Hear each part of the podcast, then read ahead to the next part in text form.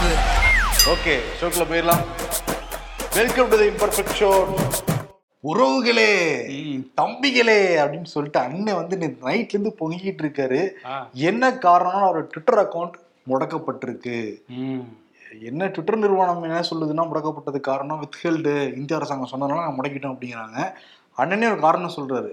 அந்த வீராங்கனைகள் போராடிட்டு இருக்காங்கல்ல மத்திய அரசை எதிர்த்து முக்கியமா அரசியல்வாதி எதிர்த்து. அதனால அதுக்கு நான் ஆதரவு தெரிவிச்சேன். என்னை முடக்கிட்டாங்கப்பா அப்படிங்கிறாங்க. ஆனா அவருடைய அக்கௌண்ட் மட்டும் முடக்கப்படல. சீமான் அவர் கூட இருக்கிற பாக்கியராசன் இடும்பாவனம் கார்த்திக் உள்ளிட்ட இருபது அக்கௌண்ட் மே பதினேழு இயக்கத்துடைய அக்கௌண்ட் வந்து முடக்கப்பட்டிருக்கு. ஆமா. அந்த மே பதினேழு இயக்கத்தோட ஒருங்கிணைப்பாளர் திருமுருகன் காந்தியோட அக்கௌண்ட்டையும் வந்து பிளாக் பண்ணியிருக்காங்க.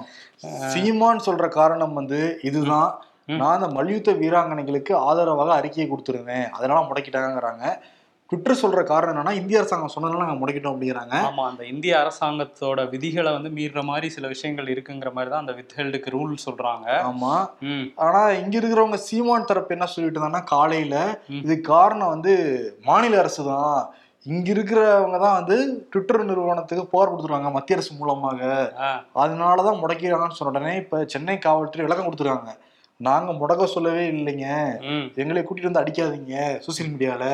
எங்களுக்கு எதுவும் சம்பந்தமே இல்லை அப்படின்னு சொன்ன உடனேயே முதல்வரும் சீமானுக்கு ஆதரவா ட்விட்லாம் போட்டிருக்காரு. ஆமா இந்த மாதிரி கரு கழுத்தை நெரிக்காதீங்க கருத்துக்களை கருத்தால எதிர்கொள்ளுங்கன்னு சொல்லி சீமானுக்கு திருமுருகன் காந்தி உள்ளிட்ட அனைவருக்கும் ஆதரவு தெரிவிக்கிற மாதிரி ஒரு போஸ்ட் போட்டிருந்தாரா? அண்ணன் என்ன பண்ணாரு? புதுசா ஒரு ட்விட்டர் அக்கௌண்ட் தொடங்கிட்டாரு. தொடங்கி முதல்வருக்கு நன்றி தெரிவிச்சிருக்காரு. வலிமையான கருத்துக்களை பதிவு பண்ணதுக்கு நன்றி. என்னோட துணை நின்றுருக்கீங்க அப்படின்லாம் பொ- பொங்கியிருக்காரு. ஆமா. அஹ் ஆனா நாம் தமிழர்ல விசாரிக்கும் போது பாஜகவோட அந்த வளர்ச்சி இங்க இல்லாம இருக்குல்ல தமிழ்நாட்டுல அதுக்கு காரணமே நாங்க தான் காஷ்மீர் அந்த சிறப்பு அந்தஸ்து ரத்து பண மதிப்பிழப்பு எல்லாத்துலயும் அண்ணன் தான் ஹெவியா பேசிட்டு இருக்காரு ம். அதனாலதான் பயந்து முடக்கிட்டாங்க. இந்த மல்யுத்த வீராங்கனைகள் வேற பயங்கரமா பேசியிருந்தாரு. அதுக்கும் பயந்துட்டாங்கங்கிற மாதிரி சொல்றாங்க. ம். பிஜேபியில கேட்டா அவங்க வந்து இல்ல இது ட்விட்டர் தான் முடக்கி இருக்கு நாங்களும் இல்லைன்னு சொல்லிட்டு இருக்காங்க மத்திய அரசாங்கம் முடக்க சொல்லல. மாநில அரசாங்கம் முடக்க சொல்லல. அப்புறம் யார் தான் முடக்க சொன்னா? அவங்களே ட்விட்டரே முடக்கிட்டாங்களாம் அதுக்கு காரணம் வந்து இந்தியன் கவர்மெண்ட் சொல்ற ரூல்ஸ் தான் அப்படின்னு வந்து சொல்றாங்க. ஆனா நமக்கு ஒரே ஒரு பார்வை மட்டும் தான் தெரியுது. மே பதினேழு இயக்கம் தொடர்ந்து இலங்கை தமிழர்களை பத்தி பேசிட்டு இருக்கவங்க தான். ஆமா. சீமான் அண்ணனும் இலங்கை தமிழர்களை பத்தி பேசிட்டு இருக்கவங்க தான். இவங்க அக்கௌண்ட் முடக்கப்பட்ட எல்லா இருபது பேருமே இலங்கை தமிழரை பத்தி தொடர்ந்து அழுத்தமா பேசிட்டு இருக்கவங்க தான் ஆமா. மே பதினெட்டு கூட இப்பதான் வந்தது. ஆமா. அவங்க அக்கௌண்ட் மட்டும் தான் முடக்கப்பட்டிருக்கா அப்படின்னு கேள்வி இருக்கீங்க. ஆமா. Tamil Nadu CM M K Stalin சூறாவளி சுற்றுப்பயணத்தை முடிச்சிட்டு நேத்து நைட்டு பத்தரை மணிக்கு சென்னையில் லேண்ட் ஆனாரு. அப்பயே அந்த மூடு மாறல அவர். அதே கோட் சுட்டு மாதிரி தான் ட்ரெஸ் எல்லாம் போட்டு வெளியே வந்தாரு. எல்லா அமைச்சர்கள் எல்லாம் வேட்டி சட்டையில பின்னாடி நின்றுட்டு இருந்தாங்க. ஓகே. நான் வந்து ஒன்பது நாட்கள் ரொம்ப கடுமையா உழைச்சு எல்லா பக்கமும் டிராவல் பண்ணி மூணாயிரத்தி இருநூத்தி முப்பத்தி மூணு கோடிக்கு முதலீடு நான் கொண்டு வந்திருக்கேன் எடப்பாடி பழனிசாமி சொல்லியிருந்தார்ல. அவர் முதலீடு வந்து ஈர்க்க போகல முதலீடு பண்ண தான் போயிருக்காருன்னு அந்த குற்றச்சாட்டை கேள்வியா வச்சாங்க. எடப்பாடி புத்தி நமக்கு தெரியாதா அதே புத்தி தான் அவருக்கு அப்படிங்கிற மாதிரி உரிமையிலேயே வந்து திட்டியிருந்தாரு அதே மாதிரி செந்தில் பாலாஜி தொடர்புடைய இடங்கள்ல தொடர்ந்து ரைட் நடந்துகிட்டு இருக்குல்ல. அது பிஜேபி வந்து சிபிஐ அமலாக்கத்துறை இந்த மாதிரி இன்கம் டேக்ஸ் டிபார்ட்மெண்ட்லாம் கையில போட்டு குடைச்சல் கொடுக்கணும்னு பண்ணுறாங்க அதான் உங்களுக்கு எல்லாமே தெரியும்ல அப்படின்னு சொல்லியிருந்தாரு. அந்த மேகதாட்டு பிரச்சனை பத்தி அட்ரஸ் பண்ணி பேசியிருந்தாரு. ஆமா மேகடா தாட்டு கட்ட விட மாட்டோங்கிற மாதிரி கண்டனம் தெரிவிச்சிருந்தாரு. இப்ப டி கே சிவகுமார் என்ன சொல்லியிருக்காருன்னா கர்நாடகாவோட துணை முதலமைச்சர் நான் வந்து இது தமிழ்நாட்டுக்கும் கர்நாடகாவுக்கும் வந்து ரெண்டு மாநிலத்துக்குமே நல்லது பண்ற ஒரு விஷயம் தான். அதனால நான் பேசுவேன் தமிழ்நாடு அரசோடன்னு சொல்லியிருக்காரு. தமிழ்நாடு பீப்புள்லாம் வந்து all are my brothers and சிஸ்டர்ஸ்ங்கிற மாதிரிலாம் சொல்லிட்டு இருக்காரு டைலாக் எல்லாம் இருக்கணும்னா பிரதர்ஸ் சிஸ்டர்ஸுக்கும் தண்ணி கிடைக்கணும் இங்க. ஆமா. வாயில மட்டும் பிரதர்ஸ் சிஸ்டர்ஸ் சொன்னா அணை கட்டிக்கிட்டா தங்க தண்ணி எப்படி எங்களுக்கு கிடைக்கும்? ஆமா இங்க வராது இல்ல ஆனா ரெண்டு மாநிலத்துக்கு நல்லதுன்னு கதை சுத்தி இருக்காரு பூ சுத்தி இருக்காரு இல்ல என்னப்பா இப்ப பதவி ஏத்து ஒரு வாரம் தானே பாச்சு அதுக்குள்ளேயே அவ பக்கத்து மாநிலம் கூட சண்டை இழுத்தா அப்புறம் எங்க இவங்க ரெண்டாயிரத்தி இருபத்தி நாலுல டெவலப் பண்ண போறாங்க கட்சிய. அப்புறம் இன்னொரு விஷயம் அந்த இன்னைக்கு ஸ்டாலின் பத்தி பேசணும்ல. இன்னைக்கு வந்து அரவிந்த் கெஜ்ரிவால சந்திக்கிறாரு. இன்னைக்கு சாயந்தரம். அதே மாதிரி அந்த பீகார்ல பன்னெண்டாம் தேதி மாநாடுல திமுகவும் கலந்துக்கும் அப்படின்னு சொல்லியிருக்காரு எதிர்கட்சிகள் கலந்துக்கும். நானும் கலந்துக்கணும் தான் நினைக்கிறேன். பட் அன்பார்ச்சுனேட்லி அன்னைக்கு வந்து வேற ஒரு இதுக்கு நான் அப்பாயின்மெண்ட் கொடுத்துருக்கேன். அதனால நாங்க தேதியை மாத்தி வைங்க அப்படின்னு சொல்லிட்டு கோரிக்கையும் வச்சிருக்காங்களாம். ஏன்னா அவரே கலந்துக்கணும்னு ஆசைப்படுறாராம். ஆனா அதுக்கு முன்னாடி வேற டேட் வேற ஒரு ஃபங்க்ஷன் கொடுத்து வச்சிருக்காராம். அதனால கலந்துக்கும் நம்புறோம் அப்படின்னு சொல்றாரு. அதே மாதிரி கடிதம் எழுதியிருக்காரு. மத்திய சிவில் விமான போக்குவரத்துறை அமைச்சர் ஜோதிராத்யா சிந்தியாவுக்கு. டோக்கியோல இருந்து சென்னைக்கு டைரக்ட் விமானம் ஏன் நீங்க இயக்கக்கூடாது? எவ்வளவு அலுப்பா தெரியுமா கனெக்டிங் ஃபிளைட் எல்லாம் பிடிச்சிங்க வர்றதுக்கு. ஓ ரெண்டு ஃபிளைட் மாதிரி வந்திருப்பாரு போல. அதனால சுட்டோட சுட்டா கடிதம் எழுதியிருக்காரு அவருக்கு. ஓ கடிதம் எழுதியிருக்காரா? எல்லாம் அவங்கவுங்களுக்கு அந்த வலியுறப்பு தான் புரியுது. ஆமா இன்னொரு பக்கம் பொன்முடி இருக்காருல்ல. அவர் வந்து துணைவேந்தர்களோட வந்து ஆலோசனை எல்லாம் நடத்தினாரு. நடத்தி முடிச்சுட்டு என்ன சொல்லியிருக்காருன்னா அடுத்த கல்வி ஆண்டுல இருந்து எல்லா யூனிவர்சிட்டிஸுக்கும். எல்லா கல்லூரிகளுக்கும் வந்து ஒரே நாள்ல எக்ஸாம் நடத்தி ரிசல்ட்டும் ஒரே நாள்ல எல்லா கல்லூரிகளுக்கும் ஒரே நாள்ல ரிசல்ட் வர மாதிரி பண்ண போறாங்களாம் ம். அட்மிஷன்ஸ் கூட ஒரே தேதியில ஆரம்பிக்கும் எல்லா பல்கலைக்கழக கல்லூரிகளுக்கும்னு சொல்லியிருக்காரு. ஆக்சுவலி எல்லாமே டிஎம்கே பண்றது எல்லாமே பிஜேபி தான் காப்பி அடிக்கிறாங்கன்னு சொல்லிட்டு ஒரு குற்றச்சாட்டு இருக்கு ம். ஆக்சுவலி பிஜேபி கவர்மெண்ட் தான் வந்து எல்லாமே ஒரே ஒரேன்னு இருப்பாங்க.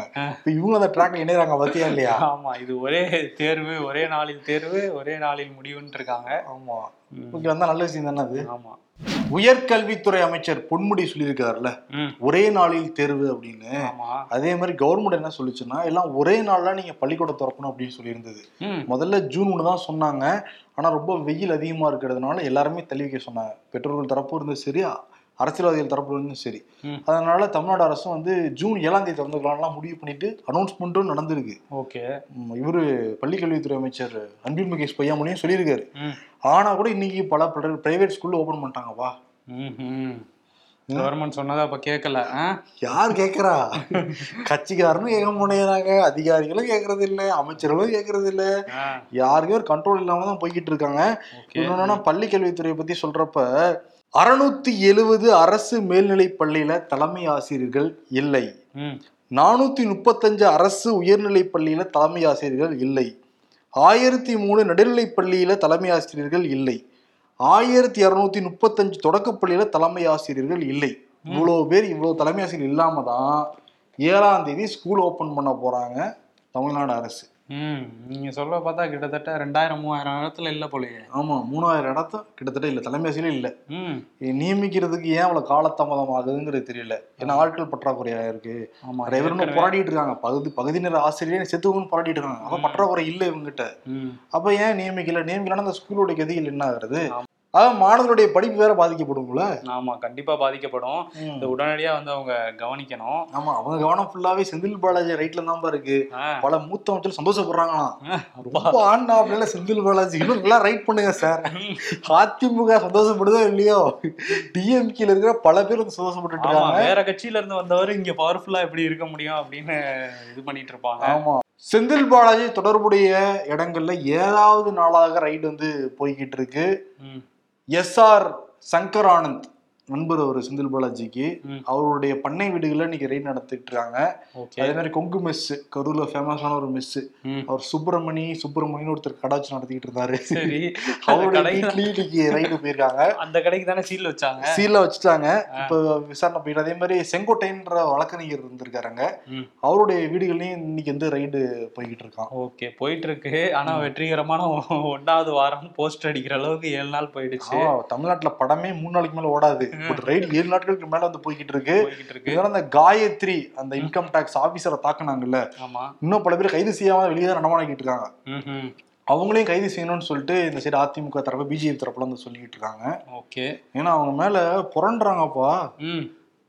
ஆமா அந்த அழுத்தம் கொடுத்து அவங்களுக்கு காயம் ஏற்படுத்தணும்னே பல திமுககாரங்க பண்ணியிருக்கிறத வெட்ட வெளிச்சமா அந்த வீடியோல பாக்குறப்பே வந்து தெரியுது. ம். உம், அனிமே இது பத்து நாள் தாண்டி போகும் போலதான் தெரியுது. ஆமா. ஏன்னா இப்ப அடுத்த அமலாக்கத்துல வெயிட் பண்ணிட்டு இருக்காங்களாம் இன்கம் டாக்ஸ் முடிச்சிரு நீங்க அங்க அடுத்து நாங்க வந்து எங்க வேலையை பார்க்க வேணாமா இல்லையா? ஆமா ரொம்ப சின்சியரா வேலை பாக்குறாங்க தேர்தல் வேற நெருங்குது. ரெண்டாயிரத்தி இருபத்தி நாலு நாடாளுமன்ற தேர்தல் வேற. ஆமா செந்தில் பாலாஜி கிட்டத்தட்ட முடக்கி வச்சுட்டாலே கோயம்புத்தூர் கரூர் நாலு டிஸ்ட்ரிக்டே முடக்கி வச்ச மாதிரி தானே ஆமா அந்த இதுலதான் ரைட்லாம் நடந்துட்டு இருக்குன்னு திமுகலன்னு சொல்றாங்க. ஆனா வந்து இன்னொரு வீடியோ ஒண்ணு வைரல் ஆயிட்டு இருக்கு மதுரையில முத்துப்பாண்டி தெரியுமா உங்களுக்கு? முத்துப்பாண்டி முத்துப்பாண்டி கோட்டடி. அப்படின்னு வரல அந்த முத்துப்பாண்டி கிடையாது. எதுக்கு வருது என்ன படம் அது? விஜய் படம். கில்லி. அந்த. முத்துப்பாண்டி கிடையாது இது. இவர் வந்து ஒரு ஓட்டுநர். இவர் வந்து மதுரையில திருப்பரங்குன்றம் பணிமனையில அரசு பேருந்து ஓட்டுநரா இருக்காரு. முப்பது வருஷமா அந்த வேலையை பார்த்திருக்காரு. வேலை முடிச்சிட்டு போகும்போது அப்படியே கட்டி பிடிச்சி பஸ்ஸுக்கு முத்தம்லாம் கொடுத்து ஒரு வீடியோ எடுத்து போட்டிருக்காரு. அந்த வீடியோ இப்போ வைரல் ஆயிட்டு இருக்கு வேலையை எவ்வளவு நேசிச்சிருக்காரு. அந்த. பேருந்து எவ்வளவு நேசிச்சிருக்காரு. முத்துப்பாண்டி கோட்டடின்னு நான் சொன்னது படத்துடைய டிலாக் பிரகாஷ் அப்படிதான் சொல்லுவாரு. அதனால யாரும் தவறா நினைச்ச கூடாது. அதே மாதிரி இன்னொரு வீடியோ வைரல் ஆகிட்டு இருக்கு திலீப் மக்வானா அப்படிங்கிற மத்திய பிரதேஷ் எம்எல்ஏ. ஒரு கோயிலுக்கு போய் சாமி கும்பிட்டுருக்காரு. கும்பிட்டு வெளியே வந்துருக்க வேண்டியதானே ஏதோ தூண்ல இருந்து ஏதோ பையாரான்னு சொல்லிருக்காங்க பாருங்க அவர்கிட்ட. உள்ள போயிட்டு வெளியே வாங்க. இதுல இருந்து வந்துருங்க. அடுத்த மத்திய பிரதேசல நீ சீஃப் மினிஸ்டர் சொன்னாங்களா என்னன்னு தெரியல. போய் அந்த ரெண்டு பில்லர் நடுவுல மாட்டிக்கிட்டாரு இப்ப வெளியே வர முடியாம தத்தளிக்கிற வீடியோ வந்திருக்கு. அது பயங்கர வைரல் ஆகிட்டு இருக்கு இப்ப. பாத்தீங்களா பிஜேபி வராங்களே இப்படிதான். ஏற்கனவே அங்க மத்திய பிரதேசல பிஜேபி ஒரு மாதிரி தான் இருக்கு இதுல இவர் வேற உள்ள போய் மாட்டிக்கிட்டாரு. ஜோக்கர் வேலையெல்லாம் பாத்துக்கிட்டு இருக்காங்க. இந்தியா சுதந்திரம் அடைஞ்சப்ப ஆட்சி பரிமாற்றம் வந்து நடந்தப்ப செங்கோலால தான் நடந்துச்சுன்னு சொல்லிட்டு பிரதமர் மோடியே வந்து சொல்லியிருந்தாரு. ம். அவரும் செங்கோல்லாம் வாங்கிட்டு செங்கோலுக்கு வந்து நமஸ்காரம்லாம் பண்ணியிருந்தாப்புல. அப்படி சாட்சியங்கமா வந்து விழுந்து கும்பிட்டு. இப்ப என் ராம் மூத்த பத்திரிகையாளர் எல்லாராலும் மதிக்கக்கூடிய மிகப்பெரிய ஒரு நபர் தான் தமிழ்நாட்டில். அவர் வந்து நேற்று காங்கிரஸ் ஆஃபீஸில் ஒரு ப்ரெஸ் மீட் ஏற்பாடு பண்ணி விளக்கம் கொடுத்துருந்தாங்க. என்ன சொல்றாங்கன்னா அந்த மாதிரி எந்த நிகழ்வும் நடக்கவே கிடையாது. ஏன்னா மவுண்ட் பேட்டன் அன்னைக்கு ஆகஸ்ட் பதினாலு கராச்சியில் இருந்திருக்காரு.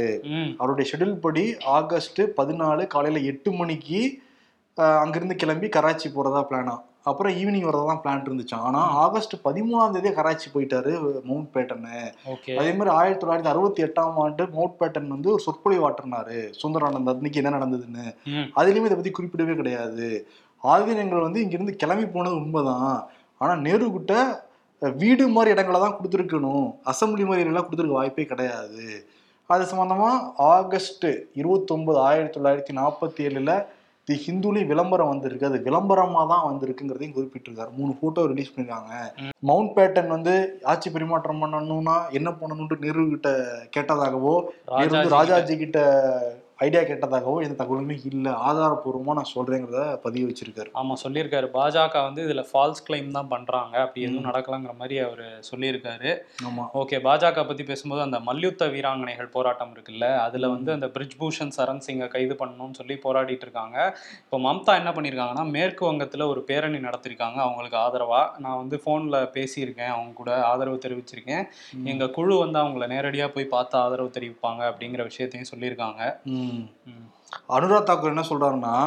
டெல்லி காவல்துறை விசாரிச்சுக்கிட்டு இருக்காங்க. அது வரைக்கும் கொஞ்சம் பொறுமையா இருக்கணும் வீராங்கனை. எனக்கும் அதே டவுட் தான். யார விசாரிச்சுக்கிட்டு இருக்காங்க? அவரே சொல்றாருப்பா. பிரிஜ்பூஷன் என்ன சொல்றாருன்னா விசாரிச்சுட்டு இருக்காங்க நடவடிக்கை எடுப்பாங்கங்கிறாரு. அவர் தானே விசாரிக்கணும். உங்களை தான் விசாரிக்கணும். அவரே ஸ்டேட்மெண்ட் வேற கொடுக்குறாப்ல எப்படி பாருங்க. அப்புறம் வந்து இன்னொரு விஷயம் என்னன்னா அதுல என்னன்னா சொன்னார்ல ஸ்டேட்மெண்ட் கொடுத்துருந்தாருல. என் மேல குற்றம் நிரூபிக்கப்பட்டா தூக்குல கூட போடுங்கன்னார்ல. யாரோ சோசியல் மீடியா நேத்தே போட ஆரம்பிச்சிட்டாங்க. போய் தூக்குல தூங்கியா போயா அப்படின்னு. ஆமா அப்படிதான் போட்டுட்டு இருக்காங்க. இன்னொரு பக்கம் இந்த டெல்லி போலீஸ் வந்து ஆதாரம் இல்ல அப்படின்னு வந்து எந்த நேஷனல் மீடியால இருந்து யாராவது டெல்லி போலீஸ் அபிஷியலுக்கு ஃபோன் பண்ணாலும் இதுதான் சொல்றாங்களாம். ஆதாரம் தான் நாங்க திரட்டிட்டு இருக்கோம் அவரை கைது பண்றதுக்குன்ட்டு. ஆனா நேத்து ஒரு விளக்கம் கொடுத்துருக்காங்க. சில மீடியாலாம் போடுறாங்க. ஆதாரம் இல்ல அதனால வந்து இதை பத்தி நாங்க கோர்ட்ல டெல்லி கோர்ட்ல வந்து நாங்க போய் அறிக்கை தாக்கல் பண்ண போறோம் அப்படின்ட்டு அதெல்லாம் வந்து முற்றிலும் பொய் அப்படின்னு சொல்லியிருக்காங்க. இப்போ ஆதாரம் இல்லைங்கிறது பொய்யின்றாங்க. அப்போ ஆதாரம் இருக்குதானே? கைது பண்ண வேண்டியதானே? இல்லை என்ன ஆதாரங்கிறத வெளியே சொல்ல வேண்டியதானேன்னா சொல்ல மாட்டேங்கிறாங்க ஆக்சுவலி போக்சோ சட்டம் ஒரு ஒருத்தர் மேல பாஞ்சதுனாலே. உடனே இருபத்தி நாலு மணி நேரத்துல கைது பண்ணிடுவாங்க. அதான் நம்ம காலகாலமா செய்திகளில் படிச்சுக்கிட்டு இருக்கோம். அதான் நடைமுறையும் கூட. ஆமா. போக்சோ இவரை- சட்டம் ஒரு மேல பாஞ்சிருச்சு. உச்ச நீதிமன்றமே தலையிட்டு பாஞ்சிருச்சு. இருந்தா கூட ஒரு சாவகாசமா வந்து புதிய நாடாளுமன்ற கட்டட திறப்புக்கு போயிட்டு வர்றாரு. இல்ல அது என்னன்னா பாக்குறப்ப நல்லாவா இருக்கு ஜனநாயக நாட்டுல? இல்ல அவரை கைது பண்ணிட்டோம்னா தேர்தல் வேற நெருங்குது. பாஜக வந்து எப்படி இப்படி ஒரு ஆளுக்கு சீட்டு கொடுத்தீங்கங்கிற கேள்வி வரும். அவர் எம்பியா இருக்காரு. அவர் ஏன் இவ்வளவு விட்டு வச்சீங்கன்ற கேள்வி எல்லாம் வரும் மட்டும் இந்த கேள்வி எல்லாம் இல்ல இல்லையா? அதை எழுது. விட நாக்கப்படுங்க மாதிரில கேள்வி கேக்குறாங்க மக்கள். இல்ல பாலியல் சம்பந்தப்பட்ட விஷயம் வேற இல்ல. பெண் வாக்குகள்லாம் போயிடும் பயப்படுறாங்க போல. இன்னொன்னு வீராங்கனைகள் சர்வதேச இப்ப அளவுல மட்டும் போகாதா? எனக்கு புரியவே கிடையாது. இல்ல சர்வதேச அளவுல பதக்கம் வாங்கியிருக்காங்க. அரெஸ்ட் பண்ணிட்டா சர்வதேச அளவுல வந்து நியூஸ் ஆயிடும். மோடி இமேஜ் வந்து இந்தியாவோட வெளியே தான் அதிகம் இருக்கு அப்படின்லாம் பயப்படுறாங்க இப்ப போல இப்ப கூட சர்வதேச அளவுல செய்தி போகலையா? போயிடுச்சு. இப்பயாவது பண்றாங்களான்னு பாப்போம். ஆமா சர்வதேச அளவுலன்னு சொன்னப்ப ராகுல் காந்தி சர்வதேச அளவுல போய் அமெரிக்கால பேசிக்கிட்டு இருந்தாருல சொன்னார்ல ஆமா. கடவுளுக்கே இந்த பிரபஞ்சம் எப்படி தெரியுமா இயங்குதுன்னு சொல்லிட்டு கிளாஸ் எடுப்பாரு. கடலூர் ஒரு செகண்ட் அதிர்ந்து போவாப்புல. யாருப்பா நீ அப்படிங்கிற மாதிரி. அதுதான் பிரகலாத் ஜோஷி மத்திய அமைச்சர் சொல்லியிருக்காரு. அவர் என்ன சொல்றாருன்னா வந்து உருளைக்கிழங்குல இருந்து தங்கம் தயாரிக்கலாம்னு சொன்ன நபர் தான் காந்தி. சர்வதேச அளவுல போய் வந்து மோடி பேருக்கு மோடிக்கு நாட்டுக்கும் கெட்ட பேர் உண்டு பண்ணிக்கிட்டு இருக்காரு. இதுக்கு ஒரு கேஸ் போடுறாங்களா திரு போலி காந்தி அப்படின்னு விமர்சனம் பண்ணியிருக்காரு பிரகலாத் ஜோஷி. அதுக்கு கேஸ் போடுவாங்கன்னு சொன்னீங்களா அதுவும் அங்க போய் சொல்றாரு. இது வரைக்கும் அவதூறு வழக்குல உச்சபட்சமான தண்டனை எனக்கு மட்டும் தான் கொடுக்கப்பட்டிருக்கு இந்தியாவுல. இது ஒரு ரெக்கார்டுங்க அப்படிங்கிற மாதிரி. சொல்லியிருக்காரா? நான் வந்து நினைச்சு கூட பார்த்தது இல்லை இந்த மாதிரி எல்லாம் இந்த அளவுக்கு எக்ஸ்ட்ரீம் போயிட்டு இருக்காங்க பிஜேபி அப்படிங்கிற சொல்லியிருக்காரு. சரி இவர் ஃபேக் காந்தின்னு சொல்லியிருக்காருல்ல. அதுக்கு அவங்க கேஸ் போட்டா பதவி ஏதாவது போகுமா? அவர் வேற மத்திய அமைச்சரா இருக்காரு பிரகலாத் ஜோஷி. அவங்களுக்கு எல்லாம் போகாதுப்பா பிரகலாத் ஜோஷி பத்தி பேசுறப்ப மீனாட்சி லேகி தெரியும்ல? ஆமா ஓடினாங்களே. ஓட்டப்பதிவுல மட்டும் இந்த மீனாட்சி லேகி அவங்களே கலந்துருந்தாங்க பதக்கம் வாங்கியிருப்பாங்கல்ல. ஆனா அவங்களுக்கு ஓடணும்னா பின்னாடி எது மீடியா தேவை. ஆமா அப்படின்னா மட்டும் தான் ஓட்ட ஓட்டத்தோடைய வேகத்தை அதிகம் பண்ண முடியும். சரி இப்ப எங்க ஓடி இருக்காங்க இப்ப வந்து ஓடி போய் நேபாளுடைய பிரதமர் பிரசண்டா. சண்டா. அவருடைய பேரு சொல்றேன் பிரசண்டா. அவரை வரவேற்றிருக்காங்க. இத்தனையும் அவங்க வெளியுறவுத்துறை மத்திய இணையமைச்சர் தான். ஆமா. நேபாள் ஒரு முக்கியமான ஒரு நாடு தான். ஏன்னா சீனா வந்து அங்க அங்க இருந்தா சம்டைம்ஸ் வாலாட்டுறாங்க. நம்ம பார்டர்ல ரொம்ப பக்கத்துல இருக்குது. அப்போ முக்கியமான அமைச்சர்கள் போய் அவர் வரவேற்றிருந்தானே கையில போட்டு வச்சுக்க முடியும். இணையமைச்சர் போய் அதுவும் ஓடிக்கிட்டு இருக்கிற அவங்கள போய் அனுப்பிச்சிருக்காங்க. அவங்க வரவேற்றிருக்காங்களா? வரவேற்றிருக்காங்க. நாலு நாட்கள் பயணமா. குடியரசுத் தலைவர் பிரதமர் எல்லாத்தையும் மீட் பண்ண போறாராம் பிரசண்டா பிரசண்டா மீட் பண்ணட்டும். இன்னொருத்தர் வந்து இங்க தமிழ்நாட்டுல இருக்காருல்ல பாஜக தலைவர். அவரை பத்தி வந்து விபி துரைசாமி இருக்காருல்ல அவர் என்ன சொல்றாருன்னா. ரெண்டாயிரத்தி இருபத்தாறுல வந்து அவர் முதல்வர் ஆயிடுவாராம் அண்ணாமலை. அதுக்கப்புறம் வந்து அந்த செங்கோலை சட்டமன்றத்துல கொண்டு போய் வைக்க போறாங்களாம். Oh super. இது இத்துடன் விளையாட்டு செய்திகள் நிறைவடைந்தது. செய்தி இருக்கா அவனுக்கு இல்ல ஆனா வந்து பாருங்களேன் அவர் சரத்குமார் அப்பதான் ஓட்டிட்டு இருக்காங்க. அப்புறம் ரெண்டாயிரத்தி இருபத்தி நாலுல சிஎம் ஆயிரும்னு சொல்லி திரும்ப இவர் இல்ல வந்திருக்காரு அவரே சொல்றாரு கடைசியில. ஏங்க நான் சொன்னது விளையாட்டு செய்தி தாங்க. அதே கடைக்கு சீட் எடுத்துக்கிட்டு துரைசாமி நாளைக்கு சொல்லுவார் விளையாட்டு செய்தின்ட்டு. சொல்ல விட்டுருவாரா? சொல்லக்கூடாது அப்படின்ட்டுருவாரு அண்ணாமலை. இந்த அண்ணாமலை பத்தி பேசும்போது பாஜக தமிழ்நாடு பாஜகல இது முதல்வர் ஸ்டாலின் வந்து ஒரு லெக் ஸ்பின்னர் அப்படின்னு சொன்னாங்கல்ல உங்க கட்சியில மட்டும்தான் லெக் ஸ்பின்னர் இருக்காங்களாங்கிற மாதிரி நாங்க லக்ஷ்மண் சிவராமகிருஷ்ணனை எங்க கட்சியில சேர்ந்து அந்த விளையாட்டு பிரிவோட கௌரவ துணைத் தலைவரா நியமிக்கிறோம் அப்படின்னு சொல்லி சொல்லியிருக்காங்க தமிழ்நாடு பாஜக. அதுல கையெழுத்து போட்டவர் அந்த அந்த இதுல வந்து அறிக்கையில யார் போட்டிருக்கானா இவர் தான் துணைத் தலைவர்ன்ட்டு. போட்டிருக்காரு. அந்த பிரிவோட தலைவர். சரி அவர் பிரசாத் ரெட்டி போட்டிருக்காராம். அவரை பத்தி எதுக்கு சொல்லிக்கிட்டு விடுங்க இந்தியாவில் போலி ஐநூறு ரூபாய் நோட்டுகளின் எண்ணிக்கை பதினாலு புள்ளி நாலு சதவீதம் அதிகரித்துள்ளதாக ரிசர்வ் வங்கி தகவல். என்னப்பா ஐநூறுரூவா நோட்டையும் பேன் பண்ணிடலாமா? நமக்கு அதான வேலை. தேனி அள்ளிநகரம் நகராட்சி. இங்கு சிறுநீர் கழிக்க நீயும் வரக்கூடாது நானும் வர மாட்டேன்னு சொல்லிட்டு கைப்புள்ள போட்டோ போட்டிருக்காங்க. நகராட்சி உங்க ஐடியா கியூட்டா இருக்கு. அப்படின்னு மக்கள் சொல்றாங்க. நல்லா இருக்கு பாக்குறப்ப.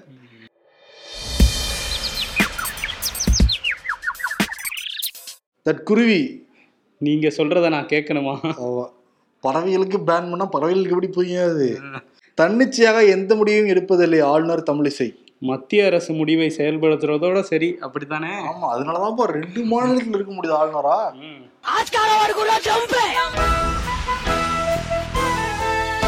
இன்னைக்கு ஈவினிங் வந்து அரவிந்த் கெஜ்ரிவால ஸ்டாலின் மீட் பண்ண போறாரு. இன்னைக்கு ஈவினிங் தான் அவருடைய மகன். விளையாட்டுத்துறை அமைச்சராக இருக்கிற உதயநிதி. அவருடைய படத்தோட பாடல் வெளியீட்டு விழா. நம்மளால ஒரு வேலையே பார்க்க முடியல பாருங்க எவ்வளவு வேலை பாக்குறாங்கன்ட்டு சினிமாவில் நடிக்கிறாரு அரசியல்ல இயங்குறாரு. ஆமா கட்சியை வேற காப்பாத்திக்கணும் பார்க்கணும். ஆ, இவ்வளவு இருக்குது. சரி அவரு விருது அவருக்கா?